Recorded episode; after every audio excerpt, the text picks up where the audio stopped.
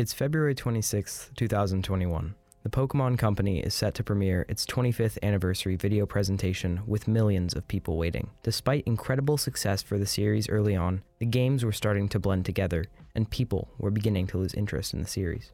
Each passing title was catering more and more to younger audiences, and it seemed that after the release of Black and White in 2011, the series had peaked and was on a downward spiral to the bottom. But this presentation would change everything.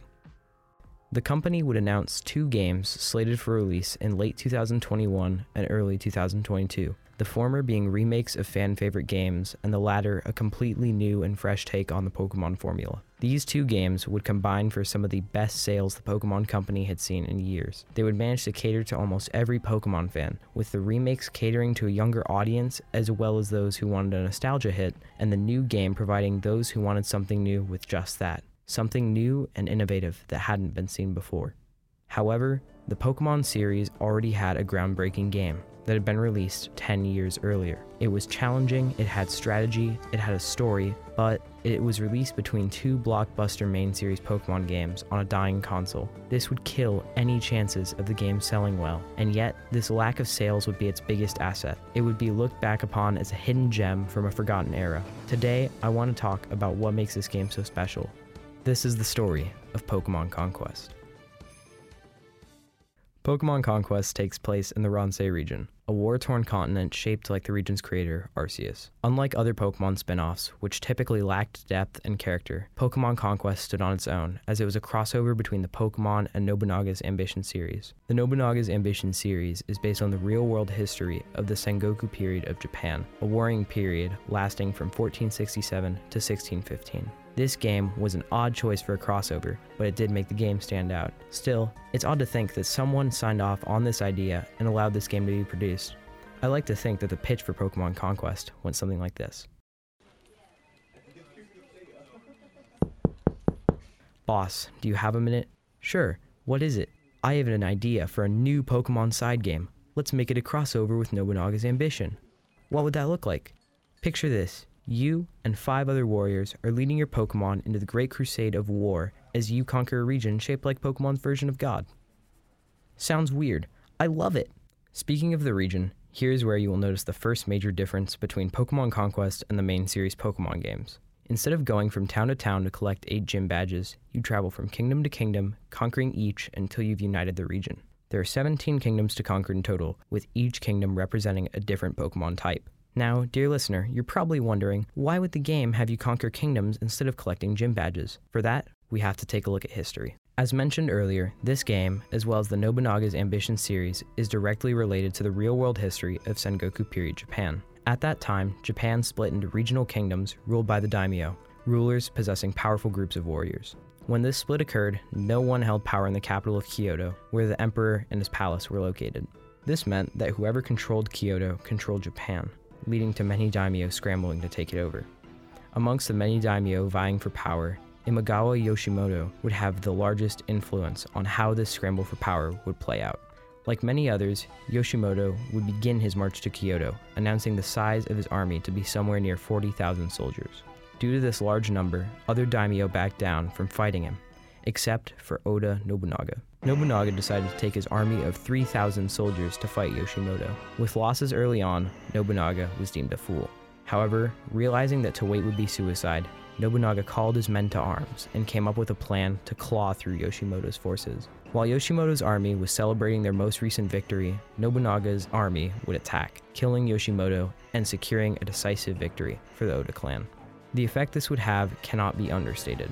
This military victory would create many new alliances for Nobunaga, strengthening his army and allowing him to take Kyoto. With this victory, Nobunaga would then set his sights on the rest of Japan, uniting a solid majority of it before his bodyguard and general Akechi Mitsuhide killed him in 1582. From here, Nobunaga's successor, Toyotomi Hideyoshi, would defeat Mitsuhide, become the next ruler of Japan, and fully unify it in 1591, before dying in 1598. His successor, Tokugawa Ieyasu, the final of the three great unifiers, with the other two being Nobunaga and Hideyoshi, would mostly maintain what his predecessors had accomplished in Japan. However, Ieyasu's grandson would have a major impact on Japanese and world history when he shut Japan off from the rest of the world. This piece of history sets the stage for the majority of Pokemon Conquest stories, including the first. In the first story, you are thrown right into the action, tasked with conquering all 17 kingdoms in the Ransei region, as well as stopping the antagonist of the story, Nobunaga. You are greeted by Oichi, a smart young girl who will have some plot significance later, in the small kingdom of Aurora, which you are the new warlord of.